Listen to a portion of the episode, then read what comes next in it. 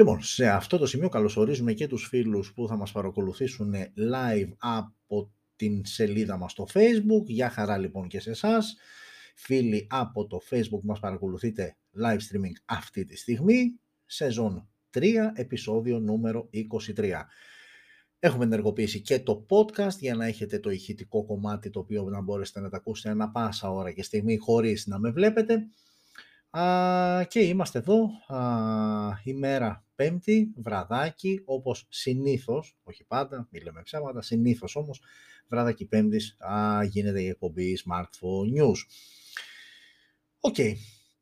Η εβδομάδα προηγήθηκε σχετικά έως πολύ, θα έλεγε κάποιος, χαλαρή και σε επίπεδο συσκευών που ανακοινώθηκαν. Φανταστείτε ότι μέσα σε μια ολόκληρη εβδομάδα που προηγήθηκε, ασχετά να έγινε την προηγούμενη Παρασκευή το προηγούμενο επεισόδιο, ανακοινώθηκαν α, μία, δύο, τρεις, τέσσερις συσκευές και αυτές, προσέξτε με, σήμερα. Δηλαδή η αλήθεια είναι ότι με και χθες, βέβαια εντάξει, okay, ξέρω πάνω κάτω το πρόγραμμα, τι ανακοινώνεται και πότε, αλλά μέχρι και χθες όμως ήταν τραγικό. Δηλαδή μία μέρα πριν την εκπομπή και δεν υπήρχε καμία καινούρια συσκευή που να έχει ανακοινωθεί, όπως επίσης δεν είχα ξεχωρίσει και καμία είδηση. Δεν ξέρω, για κάποιο λόγο αυτή η εβδομάδα, εντάξει, συμβαίνει, τυχαίνει και αυτό, αυτή η εβδομάδα ήταν πάρα πολύ ήρεμη σε επίπεδο ειδησιογραφίας όσο αφορά τα κινητά τηλέφωνα. Οκ, okay, όπως και να έχει όμως, κάποια πραγματάκια α, τα βρήκα, τα συγκέντρωσα και είμαστε εδώ για να σας τα παρουσιάσω και να τα συζητήσουμε. Πάρα πολύ ωραία. Α, μ, ξεκινάμε πάντα με το off-topic θέμα. Αυτό είναι το πρώτο μέρος της ε, κάθε εκπομπής. Α, μ, και δεν υπάρχει κάτι το συγκεκριμένο. Η αλήθεια είναι ότι η επικαιρότητα λίγο πολύ α, συνεχίζει στον ίδιο, στο ίδιο τέμπο, στον ίδιο ρυθμό. Δηλαδή είναι πολύ συγκεκριμένα τα πράγματα με τα οποία ασχολείται ο κόσμος, τα οποία συζητάει ο κόσμος ε, και είναι α, σαφώς α, το περιστατικό α, με τα τρία παιδάκια στην Πάτρα και την ε, μητέρα τους που προφυλακίστηκε, που όπως όλα δείχνουν έχει κάνει αυτό που όλοι λέγαμε ότι ε, γαμώτο μέχρι και τελευταία στιγμή λες ε, μακάρι α, να μην. Ε, okay, αλλά έγινε όμως. Ε, ένα είναι αυτό, ένα δεύτερο είναι ο πόλεμος με την Ουκρανία που έχω την εντύπωση το κόσμος α, δεν ασχολείται ιδιαίτερα, τουλάχιστον δεν ασχολείται α, όσο ε, πώς να το πω, όσο ασχολιόταν τις προηγούμενες εβδομάδες που ήταν λίγο πιο φρέσκο το, α, το, το όλο θέμα. Α, Βέβαια πάντα υπάρχει ο κορονοϊός, ε, αλλά έχει πέσει. Η αλήθεια είναι ότι παλιά ήταν ε, νούμερο ένα, τώρα είναι πεσμένο σαν θέμα κτλ. Εντάξει, οκ, okay, λογικό, αρχίζει σιγά σιγά φτιάχνει καιρός, ανεβαίνει η θερμοκρασία, πλησιάζουν οι τουρίστες, οπότε εντάξει, είναι λίγο αναμενόμενο όλο αυτό, μην το σχολιάσουμε περισσότερο. Τι να πει κάποιος, εντάξει, όσον αφορά το σκηνικό, δεν ξέρω, μάλιστα και σήμερα διάβαζα, έσκασε μία είδηση εδώ στην Αθήνα και συγκεκριμένα στον Άγιο Παντελεήμονα, όπου βρέθηκαν τρία παιδάκια τα οποία ζούσαν σε κατάσταση τραγική, με κατσαρίδες, με ποντίκια, η μάνα τους που τριάντα χρονών μαζί με τον εραστή της, γιατί αν καταλάβω σωστά είχε χωρίσει με τον βιολογικό πατέρα των παιδιών, είχαν πλακωθεί. Δεν ξέρω, αλλά η ουσία είναι ότι πίεζε τα παιδιά να ασκούν επαιτία στην εκκλησία έξω το μοναστηράκι. Τους έλεγε: «Οκ, okay, εδώ δεν μαγειρεύουμε, να μαζεύετε φαγητά από κάτω από τον δρόμο και να τρώτε». Και μιλάμε τώρα για παιδάκια δύο, τρία και πέντε, έξι, δηλαδή κυριολεκτικά παιδάκια. Ε, και είναι τώρα λίγο αυτό, έτσι. Είναι λίγο αυτό τώρα που έγινε στην Πάτρα, ε, όπου πήγε, κατέθεσε και ο σύζυγος και, όπως όλα δείχνουν, μάλλον η ίδια πρέπει να ευθύνεται, αλλά οκ, okay, να είμαστε λίγο προσεκτικοί σε αυτά που λέμε, αλλά όπως όλα δείχνουν, ναι, οκ, okay, προφυλακίστηκε. Ε, δεν πάμε καλά, δεν πάμε καθόλου καλά, ο κόσμος έχει αρρωστήσει, αυτό είναι δεδομένο, δεν το συζητώ, αλλά είναι περισσότερο άσχημο α, και ενοχλητικό όταν αυτή η αρρώστια, αυτή η ψυχική αρρώστια, από την οποία πλέον πάσχει πάρα πολύ κόσμος εκεί έξω, ε, επηρεάζει ζωές ε, μικρών ε, παιδιών.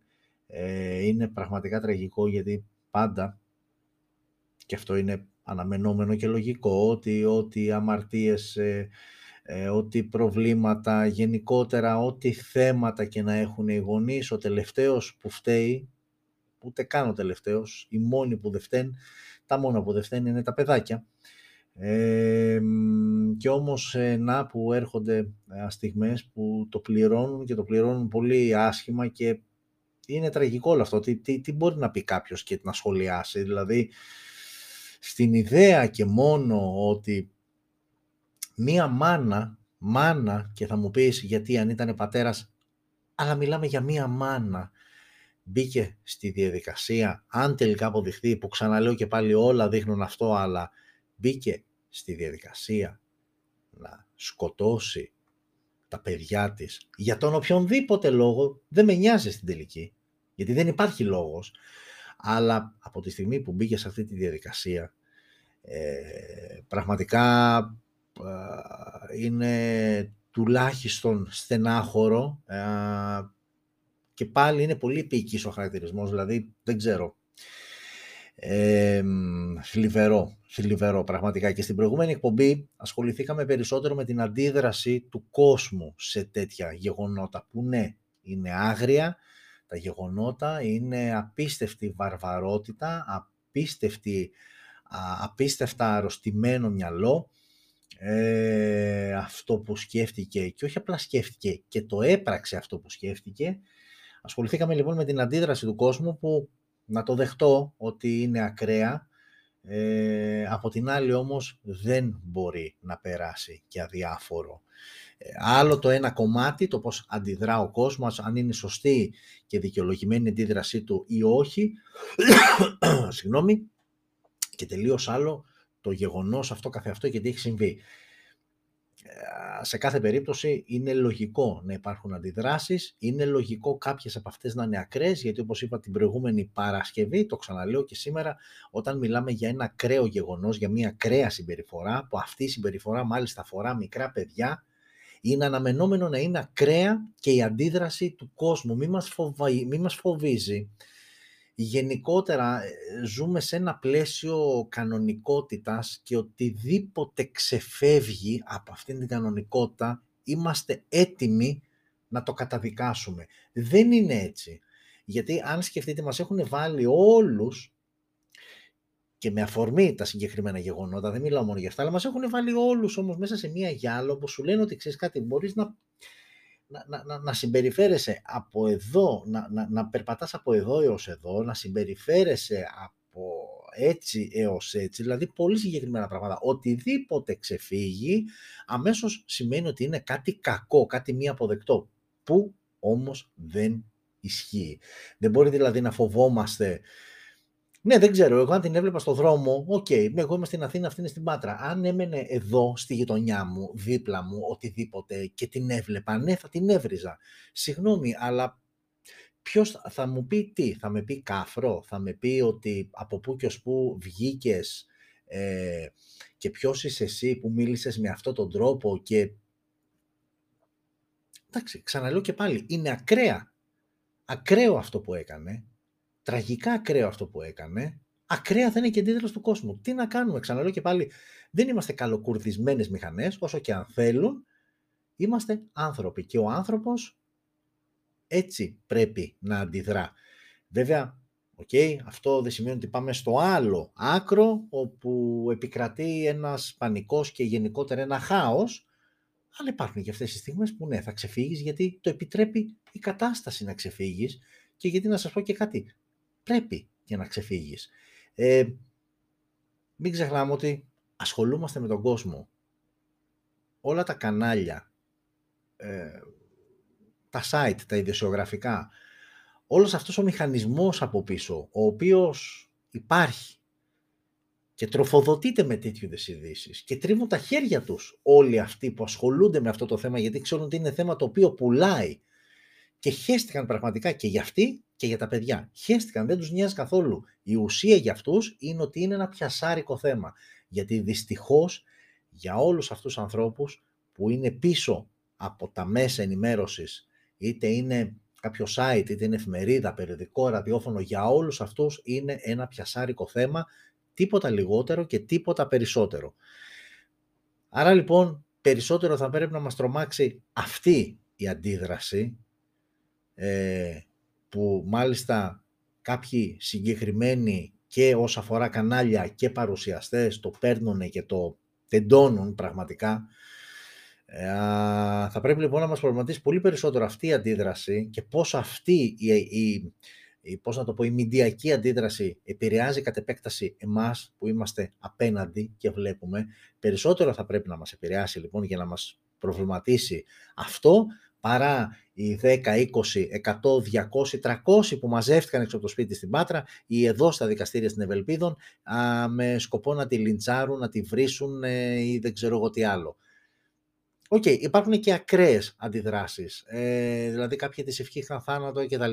Οκ, okay, είπαμε να μην φτάνουμε στα άκρα, αλλά ότι υπάρχει αγανάκτηση, καλώς και υπάρχει και οφείλουμε να υπάρχει αγανάκτηση. Γιατί αν καταλήξουμε να είμαστε απαθείς σε οτιδήποτε και συμβαίνει γύρω μας, αυτό στο τέλος σημαίνει πολύ απλά ότι δίνεις το δικαίωμα στον οποιονδήποτε εκεί έξω να σου κάνει το οτιδήποτε. Γιατί? Γιατί πολύ απλά δεν σε φοβάται και δεν σε υπολογίζει. Και πότε κάποιος δεν σε φοβάται και δεν σε υπολογίζει? Όταν ξέρει ότι δεν πρόκειται να αντιδράσεις. Τόσο απλά είναι κάποια πράγματα, τόσο δύσκολα προσπαθούν να μας πείσουν ότι είναι όλοι αυτοί εκεί έξω γιατί βολεύονται για να κάνουν το κομμάτι τους. Και οκ, okay, αν με βλέπετε και πλατιάζω είναι γιατί, ξαναλέω και πάλι, είναι αρκετά περιορισμένο το υλικό της εκπομπής, οπότε χρονικά μας περιμένει, είμαστε, μας, πέ, μας παίρνει μάλλον, ε, είναι έντεκα και τέσσερα η ώρα και ναι, οκ, okay, εντάξει. Και τέλος πάντων θεωρώ ότι όλο αυτό, ρε παιδιά, είναι και ουσιαστικό, δηλαδή ωραία, εντάξει, καλή και η τεχνολογία, καλά και τα κινητά, να δούμε τι ανακοινώθηκε κτλ. Αλλά η ουσία όμως όλων αυτών είναι οι άνθρωποι, είναι η κοινωνία στην οποία ζούμε, ο τρόπος με τον οποίο σκεφτόμαστε και αντιδρούμε και καταπίνουμε κάποια πράγματα και αποδεχόμαστε κάποια πράγματα. Ένα από τα νέα, από τις ειδήσεις, από τα θέματα της εβδομάδας που πέρασε ήταν και σήμερα, Πέμπτη, χθες έξι Απριλίου, Τετάρτη, ήταν η ημέρα της πανελλήνιας απεργίας που έγινε για σε ΑΔΔ και τα λοιπά. Επίσης ένα θέμα για το οποίο εγώ πλέον έχω πιστεί και έχω την εντύπωση και πραγματικά θέλω να σας ρωτήσω αν κάποιος από εσάς εξακολουθεί να πιστεύει, εξακολουθεί όμως πραγματικά να πιστεύει ότι κάνοντας μια τέτοια απεργία ε, ιδρώνει το αυτή αυτόν που πρέπει να ιδρώσει και τέλος πάντων γίνεται κάτι. Έχω την εντύπωση ότι όλα είναι προαφασισμένα και προγραμματισμένα, ακόμα και η αντίδραση, ακόμα και η αντίδραση είναι ελεγχόμενη, δηλαδή υπάρχουν κάποιοι άνθρωποι που οργανώνουν αυτές τις αντιδράσεις και δεν τις αφήνουν αλεξέλικτες, τις οργανώνουν γιατί, γιατί ξέρουν ότι μία αντίδραση μπορώ να την ξεκινήσω από εδώ και να τη φτάσω μέχρι εδώ. Και ξέρουμε πολύ καλά τον τρόπο του πώς να φτάσεις μία αντίδραση μέχρι ποιο σημείο. Γιατί μιλούσαμε φίλους και με ρωτάγανε τις προάλλες, ε, θα κατέβεις στην απεργία? Ξεκαθάρισα και το λέω και δημόσια, δεν έχω κανένα απολύτως πρόβλημα. Όχι. Και ξέρεις γιατί? Όχι γιατί συμφωνώ με όλα αυτά που γίνονται ή μ' αρέσουν ή δεν ξέρω εγώ τι ή είμαι φίλος, φιλοκυβερνητικός ή καμία σχέση. Απλά γιατί ξέρω ότι όλο αυτό θα καταλήξει στο να γυρίσω και δόξα τω Θεώ έχει και καλό καιρό να γυρίσω απλά βρεγμένος. Και όταν λέω βρεγμένος εννοώ ότι οκ, okay, κάποια στιγμή όταν αρχίζουν τα αίματα να ανάβουν και τα λοιπά, θα βγει καμιά άβρα, θα αρχίσει την, α, το να μας πετάει νεράκι με πίεση, διαλύεται ο κόσμος, ξαφνικά θα σκάσουν και από το πουθενά δύο-τρεις κουκουλοφόροι. Ε, όλο και καμιά πετρούλα, όλο και καμιά μολότοφ, πάει, διαλύθηκε ο κόσμος, γυρνάμε, πάμε καφετέριες, πάμε σπίτια μας, οτιδήποτε, τέλος το πανηγυράκι, αυτό ήτανε, να είμαστε καλά, μέχρι το επόμενο.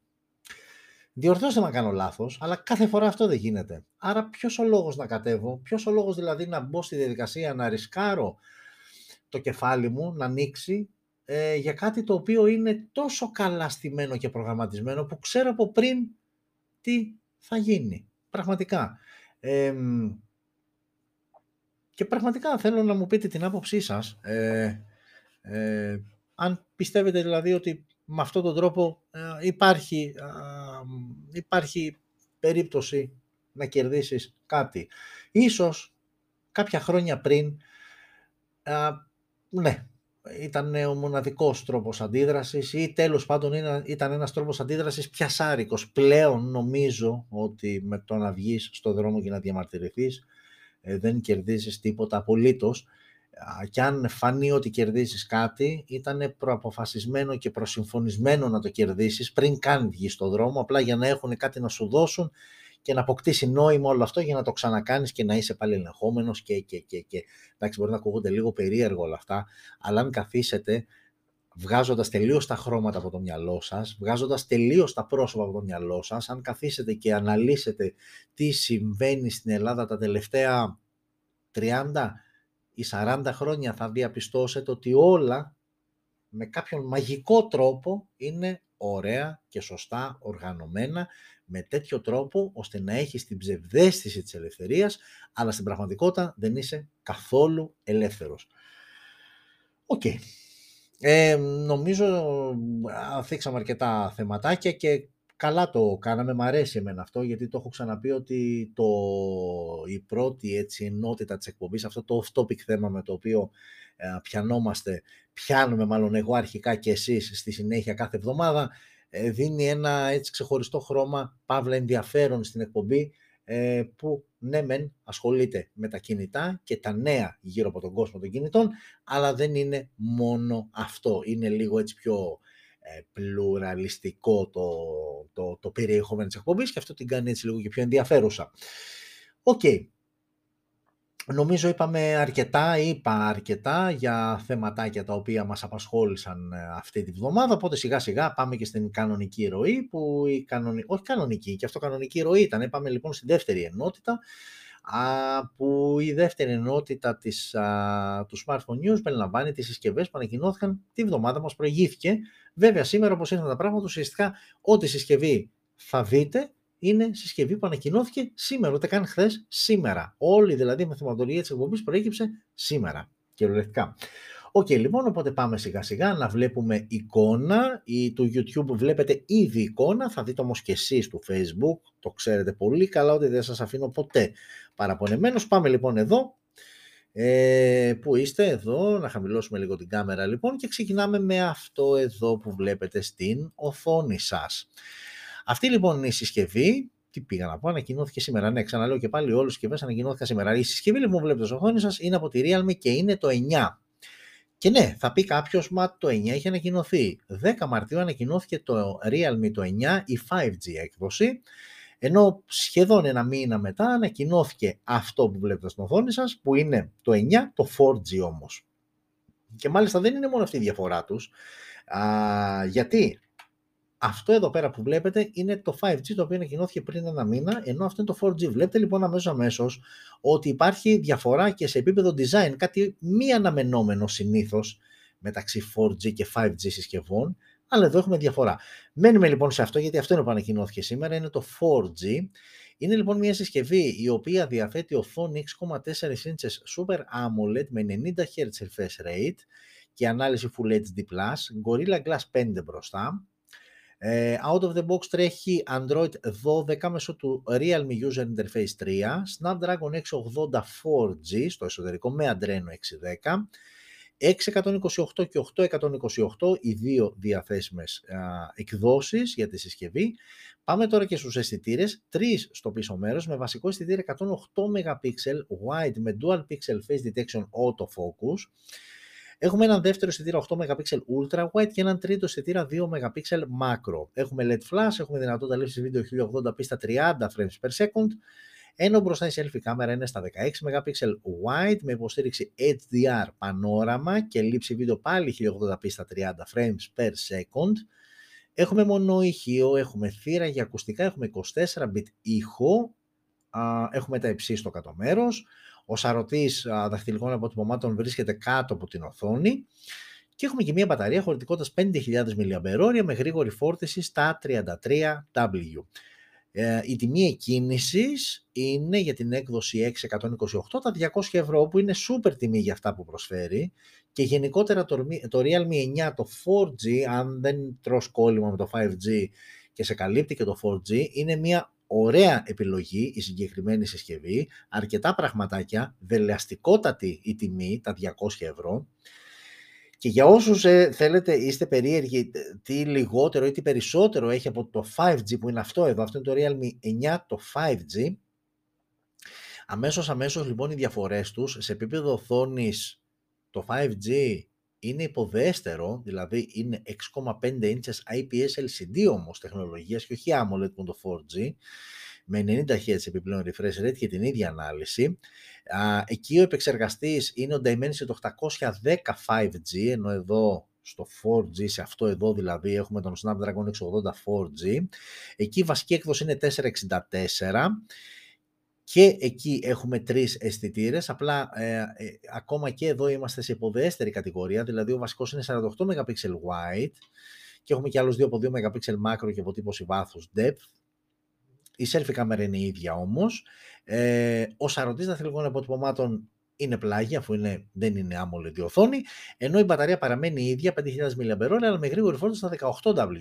Αλλά αμέσως αμέσως ε, εδώ, στο, σε αυτό που βλέπετε στην οθόνη σας, στο Realme το εννιά το φάιβ τζι, κερδίζεις το φάιβ τζι από πλευρά συνδεσιμότητας, χάνεις όμως και σε οθόνη που είναι άι πι ες ελ σι ντι, χάνεις και σε κάμερες όπου είναι ελαφρώς υποδέστερες, χάνεις και σε γρήγορη φόρτιση. Γενικότερα λοιπόν, αν εξαιρέσεις το φάιβ τζι, το Realme εννιά φάιβ τζι είναι υποδέστερο από το Realme εννιά φορ τζι. Δηλαδή, σε απλά ελληνικά, το Realme εννιά φορ τζι είναι καλύτερο από την αντίστοιχη φάιβ τζι έκδοσή του, ενώ η χρηματική διαφορά είναι νομίζω ένα εικοσάρικο, με τριάντα ευρώ, δεν είναι παραπάνω. Ναι. Okay. Ε, οπότε, ναι, αν πραγματικά δεν σε καίει το φάιβ τζι, που, γιατί να σε καίει κιόλας, Ε, πας σε αυτό εδώ, το Realme εννιά φορ τζι, είναι ένα πολύ ωραίο σύνολο και ξαναλέω και πάλι με τιμή εκκίνησης τα διακόσια ευρώ που το κάνουν άκρος δελεαστικό. Οκ, okay, λοιπόν, φεύγουμε από τη Realme και πάμε στην επόμενη συσκευή που ανακοινώθηκε σήμερα και αυτή από την Vivo. Αυτό βλέπετε στο οθόνη σας και το μαρτυρά ήδη το όνομά του, Υ είκοσι ένα τζι. Τι εστί Υ είκοσι ένα τζι, μιλάμε για μια οθόνη τεχνολογίας έξι κόμμα πενήντα ένα ίντσες άι πι ες ελ σι ντι με ανάλυση έιτς ντι πλας, επτακόσια είκοσι δηλαδή επί χίλια εξακόσια, επεξεργαστής Helio τζι εβδομήντα, τετρακόσια εξήντα τέσσερα μία μοναδική έκδοση, δύο αισθητήρες στο πίσω μέρος, δεκατρία μεγαπίξελ wide με face detection autofocus και ένας δύο μεγαπίξελ macro φακός, έχει το φλασάκι του, λήψη βίντεο χίλια ογδόντα στα τριάντα φρέιμς περ σέκοντ, δεν περιμένετε έτσι κάτι παραπάνω, μπροστά η selfie κάμερα οκτώ μεγαπίξελ wide και εδώ το βιντεάκι χίλια ογδόντα στα τριάντα φρέιμς περ σέκοντ, μόνο ηχείο, θύρα για ακουστικά, α, έχουμε ραδιόφωνο, έχουμε Type-C στο κάτω μέρος, ο σαρωτής στα πλάγια και έχουμε και μια μπαταρία χωρητικότητας πέντε χιλιάδες μιλιαμπερόρια με γρήγορη φόρτιση στα δεκαοκτώ γουάτ. Okay, α, ναι, η τιμή του δεν είναι τιμή κίνησης, τετρακόσια εξήντα τέσσερα μία μοναδική έκδοση στα εκατόν εβδομήντα ευρώ βέβαια, αλλά μου φαίνεται κομματάκι αστεία η τιμή όταν σκεφτείς ότι με τριάντα ευρώ παραπάνω παίρνεις αυτό που είδαμε πριν, δηλαδή το Realme το φορ τζι που είναι κλάσης ανώτερη συσκευή α, και είσαι πολύ καλύτερα. Οκ, okay. ε, αυτό ήταν το Vivo Υ είκοσι ένα τζι, νομίζω ότι έχουμε να, πούμε, ε, να σταθούμε περισσότερο ή να πούμε ε, κάτι άλλο. Και πάμε Samsung. Πάμε Samsung λοιπόν, η οποία ανακοίνωσε αυτό εδώ. Αυτό εδώ ε, σίγουρα σας θυμίζει ένα άλλο Galaxy. Ε, η συγκεκριμένη συσκευή που βλέπετε στην οθόνη σας είναι το Galaxy το Mi πενήντα τρία.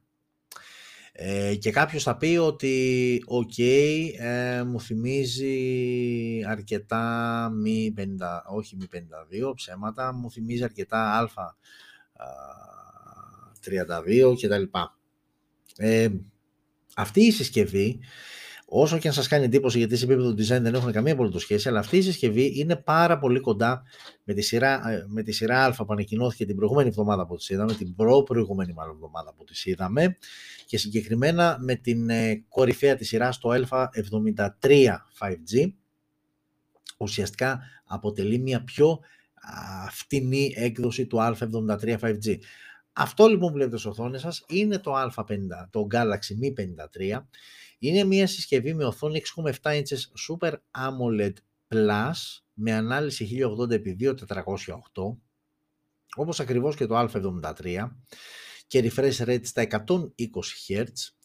Πάμε τώρα και στον επεξεργαστή, εδώ είναι η πρώτη τους διαφορά, εδώ πλέον έχουμε το Dimensity εννιακόσια φάιβ τζι, ενώ το Galaxy Mi, το Α εβδομήντα τρία φάιβ τζι είχε το Snapdragon επτακόσια εβδομήντα οκτώ τζι φάιβ τζι και αντίστοιχα με διαφορετική τζι πι γιου. Εδώ έχουμε μία μοναδική έκδοση στα εξακόσια είκοσι οκτώ, έξι τζι μπι RAM, εκατόν είκοσι οκτώ τζι μπι αποθηκευτικός χώρος, αρκετά περισσότερες επιλογές βέβαια στο α εβδομήντα τρία, ok. Πάμε τώρα και στους φακούς και εδώ έχουμε τέσσερις όπως και στο α εβδομήντα τρία και μάλιστα με τον ίδιο βασικό φακό στα εκατόν οκτώ μεγαπίξελ wide με face detection on the focus, απλά το α εβδομήντα τρία σαν έτσι μεγαλύτερος αδερφός έχει οπτική σταθεροποίηση, εδώ προφανώς δεν έχουμε οπτική σταθεροποίηση, ενώ οι υπόλοιποι τρεις φακοί είναι ένας οκτώ μεγαπίξελ ultra wide, ένας δύο μεγαπίξελ για αποτύπωση βάθους και ένας τέταρτος δύο μεγαπίξελ για μάκρο λήψης. Έχουμε ελ ι ντι flash, έχουμε υποστήριξη πανόραμα, έιτς ντι αρ, έχουμε δυνατότητα λήψης βίντεο φορ κέι στα τριάντα frames per second. Ε, το α εβδομήντα τρία έχει και γυροσκόπιο που εδώ δεν έχει. Η selfie κάμερα εξίσου είναι ίδια στα τριάντα δύο μεγαπίξελ wide, με λήψη βίντεο φορ κέι στα τριάντα frames per second. Σημαντικό στοιχείο για εσάς που σας νοιάζει η selfie κάμερα. Είναι αρκετά λίγες οι συσκευές που η selfie κάμερα έχει τη δυνατότητα για λήψη φορ κέι βίντεο, άρα το κρατάτε αυτό για τον Galaxy Mi πενήντα τρία, όπως και για τον Galaxy α εβδομήντα τρία. Ε, έχουμε μονοηχείο, δεν έχουμε θύρα για ακουστικά, έχουμε εν εφ σι, έχουμε τα υψί στο κατωμέρος. Έχουμε το σαρωτή που αν και άμολε το οθόνη, εδώ η Samsung επέλεξε να τον βάλει πλάγια, ενώ στον Galaxy α εβδομήντα τρία φάιβ τζι τον έβαλε κάτω από την οθόνη, εδώ είναι πλάγια. Έχουμε την ίδια μπαταρία, πέντε χιλιάδες μιλιαμπερόρια, μεταξύ Mi πενήντα τρία που βλέπετε στο οθόνη σας και α εβδομήντα τρία φάιβ τζι και έχουμε και την ίδια γρήγορη φόρτιση στα είκοσι πέντε γουάτ. Το α εβδομήντα τρία φάιβ τζι η τιμή του ξεκινάει και μάλιστα μιας και το... Μιας και το λέμε αυτή τη στιγμή, για μισό λεπτά και να κάνω ένα τελευταίο update, να δω το Galaxy ε, α εβδομήντα τρία, γιατί είπαμε κάποια πραγματάκια, τα βλέπουμε εδώ πέρα, δηλαδή η ενημέρωση είναι άμεση. Λοιπόν, ok, αυτή τη στιγμή το Galaxy α εβδομήντα τρία φάιβ τζι δεν είναι ακόμα διαθέσιμο στην ελληνική αγορά. Ε, η τιμή του πάντως είναι κάπου στο πεντακόσια άρικο, που εκεί θα ξεκινάει.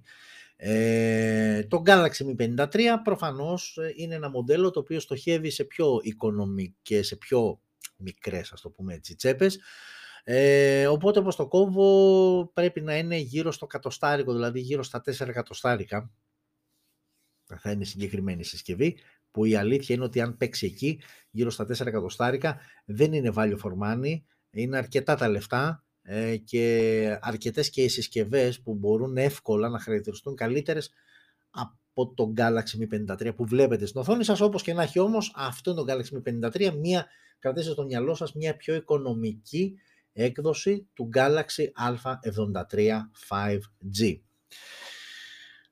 Α... Οκ, okay. Και πάμε και στις τελευταίες δύο συσκευές που ανακοινώθηκαν επίσης σήμερα από την Honor και από τη σειρά Play. Εδώ έχουμε το Play έξι ταφ, ενώ έχουμε και το Play έξι ταφ Pro. Βλέπετε ότι το design το συναντάμε και για τις δύο συσκευές, είναι αρκετά συνηθισμένο, το έχουμε δει σε διάφορες, α, από διάφορα brand α, smartphones. Α, ξεκινάμε με το πιο οικονομικό που είναι αυτό που βλέπετε στην οθόνη σας, είναι το Play. Ναι, οκ. Okay. Είναι το Play έξι ταφ. Λοιπόν, το Play έξι ταφ το οποίο διαθέτει οθόνη έξι κόμμα επτά ίντσες, τεχνολογία άι πι ες ελ σι ντι με έιτς ντι πλας ανάλυση επτακόσια είκοσι επί χίλια εξακόσια, Android έντεκα out of the box μέσω του Magic User Interface τέσσερα δύο, χωρίς Google Play Services. Ε, και αυτό γιατί, γιατί θα μου πει κάποιος, κάτσε ρε φίλε, Honor, ναι, γιατί αυτές οι δύο συσκευές με αυτήν την ονομασία, γιατί θα τις δούμε προφανώς μετά από λίγο καιρό με άλλη ονομασία που θα είναι international εκδόσεις. Οι συγκεκριμένες όμως εκδόσεις αφορούν αποκλειστικά την αγορά της Κίνας, που εκεί ούτως ή άλλως δεν έχουν no Google Play Services. Ε, δεν έχουν μάλλον, όχι no, δεν έχουν Google Play Services. Οκ, okay, Dimensity επτακόσια φάιβ τζι στο εσωτερικό ε, και μέχρι στιγμής η διαφορά Ε, μεταξύ του Pro και του απλού Play έξι ταφ είναι στην οθόνη ε, ότι είναι θέμα ανάλυσης, δηλαδή εδώ έχουμε έιτς ντι πλας ε, ενώ το Pro έχει ε, Full έιτς ντι πλας ε, και το δεύτερο, η δεύτερη διαφορά τους μέχρι στιγμής αυτά που έχουμε μπει είναι στον επεξεργαστή, καθότι εδώ, όπα, εδώ Και για το τέλος έχουμε αφήσει μία μοναδική είδηση που ξεχώρισα και είναι περισσότερο έτσι ένα flashback. Ε, γιατί η αλήθεια είναι ότι okay, όταν ε, ασχολείσαι με ένα αντικείμενο πάντα σε ενδιαφέρει η ιστορία του, από πού ξεκίνησε, πώς ξεκίνησε κτλ. Και αν αναρωτιέστε γιατί κάνω αυτόν τον πρόλογο, θα το διαπιστώσετε ευθύς αμέσως γιατί ξεκινάω με αυτόν τον πρόλογο. Γιατί η είδηση που έχουμε να κάνουμε ε, είναι αυτή η εικόνα. Θα τη δείτε και εσείς, μην αγχώνεστε. Εδώ, αυτή η εικόνα. Βλέπουμε λοιπόν έναν άνθρωπο ο οποίος κρατά, κρατάει ένα α, κινητό παύλα τούβλο. Σωστά. Βλέπετε πάρα πολύ α, σωστά. Ε, αλλά ναι, τι είναι όμως αυτό τώρα, τι σημαίνει, ποια είναι η είδηση. Λοιπόν, η είδηση έχει να κάνει ως εξής. Α, και τα γενέθλια δεν είναι σήμερα, ήταν πριν κάποιες μέρες. Ε, θα σας πω λοιπόν τώρα αμέσως πριν πόσα χρόνια ακριβώς ε, και συγκεκριμένα στις τρεις Απριλίου, δηλαδή πριν τέσσερις μέρες, σήμερα έχουμε εφτά Τετάρτου, ε, πριν τέσσερις μέρες λοιπόν στις τρεις Απριλίου, πριν δηλαδή ε, το χίλια εννιακόσια εβδομήντα τρία, άρα λοιπόν πριν σαράντα εννιά χρόνια ακριβώς, αυτός ο άνθρωπος που βλέπετε στην οθόνη σας, ο οποίος είναι ο Μάρτιν Κούπερ, είναι μηχανικός, ήταν μηχανικός της Motorola, πραγματοποίησε την πρώτη κλήση από κινητό τηλέφωνο. Και όχι γενικά από κινητό τηλέφωνο, αλλά από τη συσκευή που βλέπουμε στη φωτογραφία, η οποία είναι μοντέλο της Motorola, είναι το Dynatac οκτώ χιλιάδες X. Είναι ουσιαστικά α, το πρώτο κινητό τηλέφωνο που χρειάστηκε, ε, που μάλλον χρησιμοποιήθηκε για να γίνει κλήση. Ε, και έτσι, μιας και αναφερόμαστε σε specs, που πολλής κόσμος από εσάς ήταν περίεργος, δηλαδή φανταστείτε λοιπόν μια συσκευή που οπτικά την βλέπετε, είναι αυτή εδώ, ήθελε δέκα ολόκληρες φορές για να φορτίσει ε, και τη φόρτιζε στις δέκα ώρες με σκοπό να σου προσφέρει χρόνο ομιλίας περίπου τριάντα πέντε λεπτά. Ε, ενώ όπως είπε ο ίδιος αυτός ο άνθρωπος χρόνια μετά, τελικά το τριάντα πέντε ήταν και λίγο μούφα, ε, σου κρατούσε πάνω κάτω γύρω στα είκοσι λεπτά χρονομιλίας, αρκεί να το έχεις φορτίσει δέκα ώρες. Πραγματικά τεράστιες οι διαφορές προφανώς. Ε, η πρώτη λοιπόν αυτή κλήση, έτσι κάποια στοιχεία για να γνωρίζουμε, okay, έγινε στην πόλη του Μανχάταν, στο κέντρο του Μανχάταν μάλλον, στη Νέα Υόρκη. Ο Μάρτιν Κούπερ τότε α, πήρε τηλέφωνο τον Bell Labs, α, ε, συγγνώμη, τον Joe Engel, ο οποίος ήταν υπεύθυνος α, στα Bell Labs της Motorola, α, και έχει μείνει η φράση, αυτή η πρώτη φράση ουσιαστικά που αποτυπώθηκε από μια κλήση που πραγματοποιήθηκε από κινητό τηλέφωνο, ότι Joe, Λέλα μου Μάρτι, σε καλό από κινητό τηλέφωνο ένα πραγματικό φορητό τηλέφωνο χειρός. Δηλαδή η ιδέα και μόνο ότι δεν είναι το τηλέφωνο στο σπίτι με το καλώδιο ή ασύρματο, ένα κινητό τηλέφωνο και βρίσκομαι στο δρόμο κάπου έξω και σε παίρνω τηλέφωνο.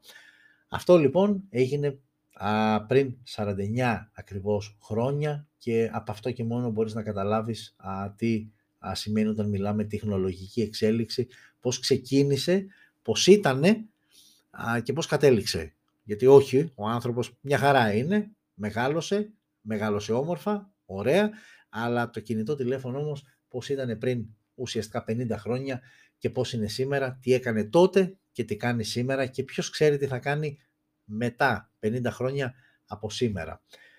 Οκ, okay. Αυτό ήταν, δεν, δεν υπάρχει κάτι άλλο για να συζητήσουμε, για να σχολιάσουμε ή οτιδήποτε. έντεκα και τριάντα εννιά λεπτά, είκοσι λεπτά μας χωρίζουν από την αγαπημένη για τον περισσότερο κόσμο Παρασκευή.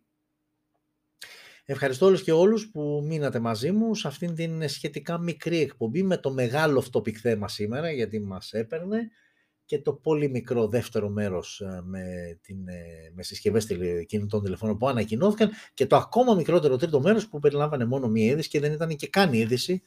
Απλά ήταν έτσι ένα ωραίο flashback για να δούμε πότε πραγματοποιήθηκε η πρώτη κλήση από κινητό τηλέφωνο. Ε, σας ευχαρίστησα, σας ευχαρίστησα. Ε, εδώ ή του YouTube το βλέπετε, είναι όλα τα social media, Facebook, Instagram, TikTok, α, μου φεύγει κάτι, Twitter, Ε, ψάχνετε, βρίσκετε το smartphoneers, α, ελάτε να γίνουμε περισσότεροι, ελάτε να γίνουμε ακόμα πιο πολλοί, να περνάμε όμορφα, γιατί σκοπός του smartphone news, εκτός από την ενημέρωσή σας για τα κινητά τηλέφωνα, είναι και γενικότερα να μορφωνόμαστε και σε ένα έτσι άλλο επίπεδο και να περνάμε καλά ουσιαστικά και να ανταλλάσσουμε έξυπνες έτσι ε, αντιλήψεις ε, και απόψεις. Ε, ευχαριστώ λοιπόν όλες και όλους που μείνατε μαζί μου μέχρι αυτήν την ώρα, βραδάκι Πέμπτης, και παραμένουμε Πέμπτη, άλλες φορές πατάμε Παρασκευή, σήμερα όχι, το περίμενε, ήταν αναμενόμενο. Α, οπότε λοιπόν, α, να ζείτε smart, να είστε όλες και όλοι καλά και ανανεώνουμε το ραντεβού μας για την ερχόμενη Πέμπτη και με εσάς και με εσάς και με εσάς που... Τώρα δεν βλέπετε τι κάνω και πώς είμαι, αλλά θα με ακούσετε από τα ακουστικά σας καθώς θα περπατάτε ή θα τρέχετε στο δρόμο. Λοιπόν, ε, πάμε να σας κλείσω σιγά σιγά. Ε, εσάς σας κλείνω, βλέπετε και βιντεάκι, σας έχω λίγο έτσι πιο καλομαθημένους, εσάς λίγο σας ψιλοπετάω, συγγνώμη, αλλά σας αγαπάω όλους. Λοιπόν, ε, φιλιά σε όλες και όλους, όσο αφορά α, τους φίλους από το Facebook, από, συγγνώμη, από το YouTube α, που μας βλέπανε, και σας, σας αγαπώ και τα λέμε την ερχόμενη Πέμπτη.